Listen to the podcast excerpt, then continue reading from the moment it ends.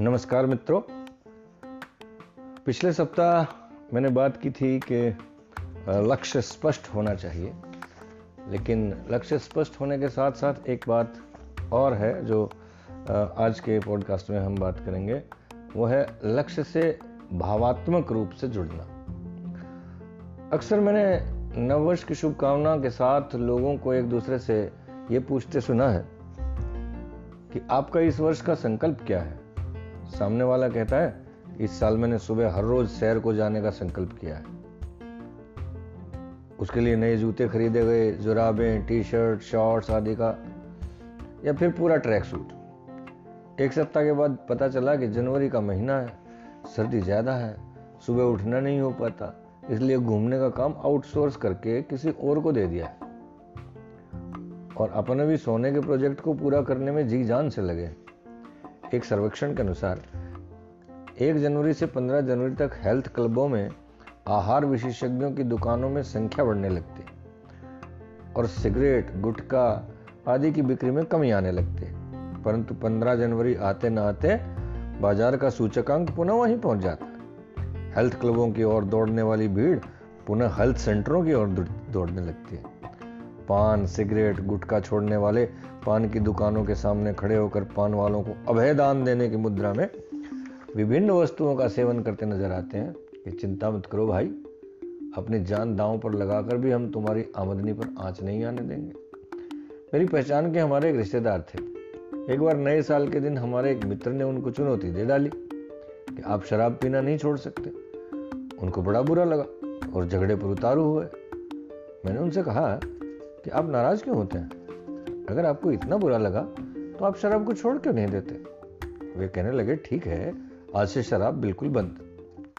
कुछ दिन के बाद एक दिन फिर मुझे मिल गए, हाथ में शराब की बोतल। मैंने कहा, आपने तो पीना छोड़ दिया था। वे बोले, नहीं, किसी की बातों को इतना भी सीरियसली नहीं लेना चाहिए कि इतने पुराने संबंध टूट जाए। मैंने कहा, कि संबंध क्यों टूटेंगे? अगर आप अपने मित्र की बातों को सीरियसली लेंगे तो उन्हें खुशी होगी। वे बोले, उन्हें तो खुशी होगी, पर जिनके साथ पीता हूँ, उनसे तो संबंध टूट ही जाएँगे ना? यहाँ मेरा ये सब कहने का तात्पर्य यह है कि अक्सर हम लोग अपने लिए लक्ष्य तो निर्धारित कर लेते हैं। हम उससे अपने आप को भावात्मक रूप से नहीं जोड़ते, बल्कि भावावेश में हम उसके साथ जुड़ जाते हैं। परिणाम यह होता है कि भावनाओं का आवेग काम होने तक हमारा उत्साह झाग की तरह बैठ जाता और हम जहाँ से चले थे, वहीं पहुँच चुके होते हैं। लक्ष्य को पूर्ण करने का मज़ा तभी है, जब हम उसे भावात्मक रूप से जुड़े हों। मुझे याद है उन्नीस सौ छियासी में हमने अपना नया घर सोनीपत में बनाया था। हमारा पुराना घर हमने बेच दिया था और अशोक विहार में नया घर बन रहा था। नए घर का सपना, बड़े घर का सपना हमारे पूरे परिवार ने मिलकर देखा था और इसको पूरा करना हम सबका एकमात्र लक्ष्य था। सब भावात्मक रूप से अपने इस नए घर से जुड़े हुए थे और इतने जुड़े हुए थे कि केवल खाना खाने ही पुराने घर में जाते थे। अन्यथा हम चारों भाई और पापा अपना अधिकतर समय नए बन रहे घर में ही बिताते थे। हालाँकि गर्मियों का समय था, नए घर में बिजली की व्यवस्था न होने के कारण पंखे आदि भी नहीं थे तो भी हम अपना दिन वहीं बिताते थे। इस दौरान परिवार एक कठिन दौर से गुजरा, जब घर लगभग पूरा हो गया था और पैसे लगभग ख़त्म होने को आ गए थे। इसी दौरान ललित की शादी का दिन भी धीरे धीरे नज़दीक आ रहा था।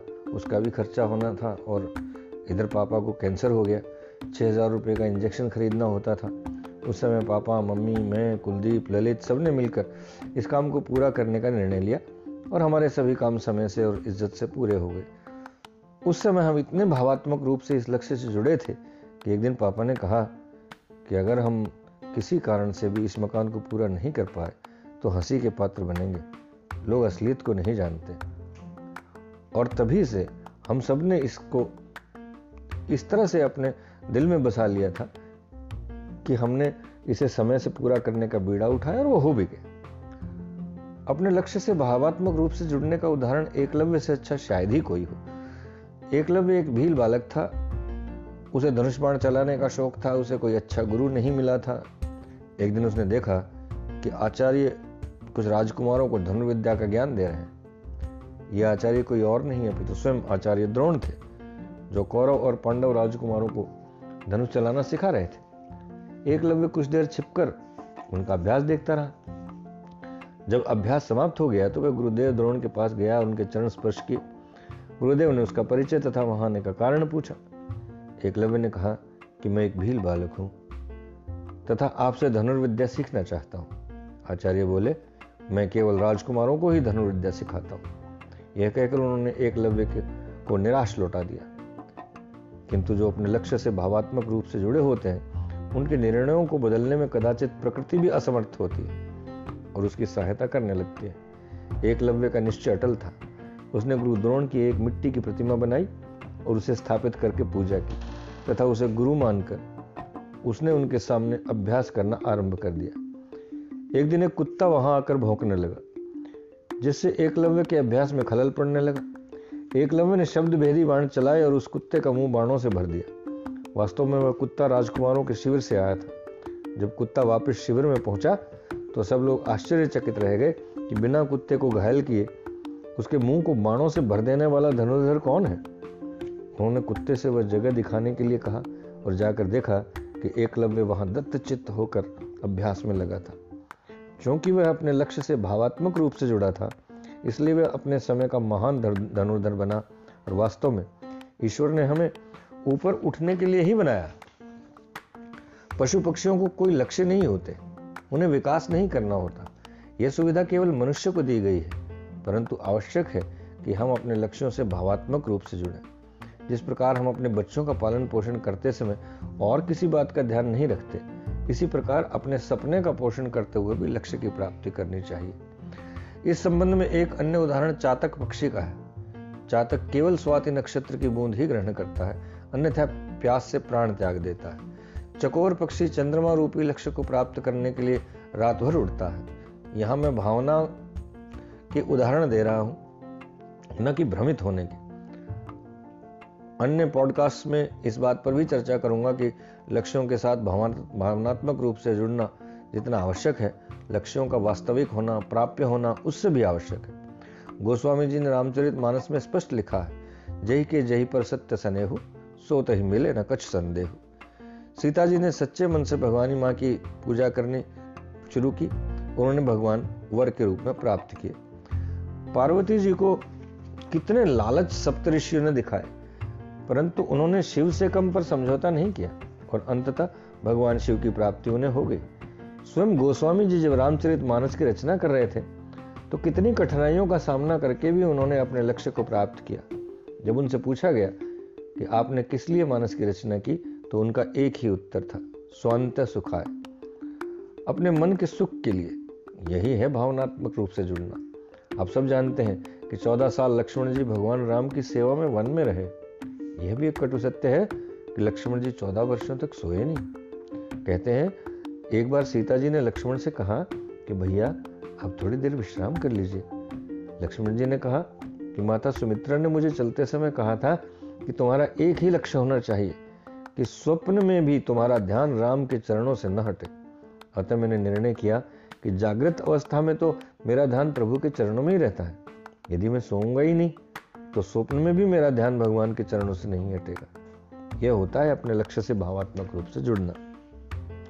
कहते हैं कि एक बार बादशाह अकबर ने संगीत सम्राट तानसेन से पूछा कि क्या तुमसे अच्छा भी कोई गा सकता है? तानसेन ने उत्तर दिया, महाराज, मेरे गुरु श्री हरिदास जी जितना अच्छा गाते हैं, मैं तो उनके चरणों की धूल के समान भी नहीं हूँ। बादशाह बोले, तानसेन, मैं तुम्हारी गुरु भक्ति की प्रशंसा करता हूँ और यह भी समझता हूँ कि तुम अपने गुरु का कितना आदर करते हो। किंतु मुझे नहीं लगता कि इस पृथ्वी पर तुमसे अच्छा भी कोई गा सकता है। तानसेन ने कहा कि महाराज, सच्चाई यही है। अकबर ने कहा कि हम उनका गाना सुनना चाहते हैं। तानसेन ने कहा जहांपना मेरे गुरुदेव किसी के गाना सुनाते नहीं हैं। वे केवल अपनी आत्मा की संतुष्टि के लिए तथा ईश्वर को सुनाने के लिए ही गाते हैं। इसलिए हमें उनका गाना छिपकर सुनना होगा। बादशाह अकबर इसके लिए तैयार हो गए। अगले दिन सुबह मुँह अंधेरे उठकर वे दोनों स्वामी हरिदास का गायन सुनने के लिए चले गए। और स्वामी जी की कुटिया के पास जाकर झाड़ियों में छिप गए। स्वामी हरिदास ने स्नान ध्यान करने के बाद भजन गाना शुरू किया। स्वर लहरियाँ धीरे धीरे शांत वातावरण को संगीतमय करने लगी। धीरे धीरे पशु पक्षी भी वहाँ आकर बैठने लगे। आर्त भक्ति अपनी पराकाष्ठा पर पहुँच गई। अचानक बादशाह अकबर के मुँह से निकला सुबह अल्लाह। वे इतने ज़ोर से बोले कि स्वामी जी का ध्यान टूटा उन्होंने पूछा, कौन है?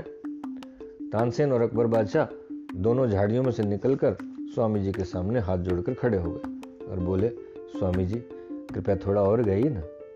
स्वामी जी ने कहा कि, आप बादशाह हैं, गाने के लिए मैं गा भी दूँ, किंतु मैं दिल से नहीं गा पाऊँगा, क्योंकि जब मैं दुनिया के बादशाह के लिए गाता हूँ, तभी मेरे दिल से और मेरी आत्मा से संगीत निकलता है, इसलिए महाराज में क्षमा करें। इसी संदर्भ में यदि हम देखें तो भारत में जहाँ इतने संत हुए, अपने लक्ष्य की प्राप्ति में वे इतने भावात्मक रूप से डूब गए कि स्वयं को भूल गए। सूर, तुलसी, कबीर, मीरा, दादू, नानक, राबिया तथा परम संत श्री रतनलाल जी। इन सबने स्वयं में और लक्ष्य में कोई भेद ही नहीं किया। संत तुकाराम जी इतने भावात्मक रूप से भक्ति में लीन थे कि कुत्ता रोटी उठा ले गया तो उसके पीछे घी लेकर दौड़े। कि कृष्ण सूखी रोटी कैसे खाएगा? बड़े बड़े वैज्ञानिकों की कहानियाँ आपने सुनी होंगी। न्यूटन के विषय में प्रसिद्ध है कि उनके एक मित्र उनके पास आकर बैठ गए, किंतु वे इतने व्यस्त थे कि उन्हें इस बात का एहसास ही नहीं था कि उनके पास कोई और आकर बैठा हुआ है। काफ़ी देर हो गई, उनकी पत्नी उनके लिए खाना लेकर आई उन्होंने व्यस्त देकर खाना उनके पास रखकर चली गई। मित्र ने सोचा कि खाना उनके लिए लाया गया है, अतः उन्होंने खाना खा लिया। बाद में जब न्यूटन अपने काम से निवृत्त हुए तो उन्होंने देखा कि पास में खाने के खाली बर्तन रखे हुए। वे अपने पेट पर हाथ फिराकर अपने मित्र से बोले, देखो, मैं भी कितना भुलक्कड़ हूँ। मैंने खाना खा लिया और मुझे याद ही नहीं इसी प्रकार हमारे भूतपूर्व राष्ट्रपति डॉक्टर अब्दुल कलाम जब अपने रॉकेट पर काम कर रहे थे तो अक्सर खाना पीना और सोना तक भूल जाते थे। याद रहता था तो केवल लक्ष्य। सभी क्रिकेट खिलाड़ियों की कहानियाँ आपने सुनी होंगी। वो कितने कठिन दौर से गुजरकर उन्होंने अपने लक्ष्यों की प्राप्ति की है। कपिल देव जो विश्व के महान ऑलराउंडर हुए हैं, मैंने उनकी एक इंटरव्यू में बात सुनी थी तो वो कहते थे कि कभी कभी तो मुझे भूखे पेट ही सोना पड़ता था और तब भी प्रैक्टिस के लिए जाना होता था। सचिन तेंदुलकर को आप जानते हैं। अभी जो ऑस्ट्रेलिया और भारत की सीरीज़ हुई है उसमें एक नया सितारा चमका मोहम्मद सिराज। और आप सब जानते हैं कि ऑस्ट्रेलिया सीरीज़ के दौरान ही मोहम्मद सिराज के पिता की मृत्यु हो गई।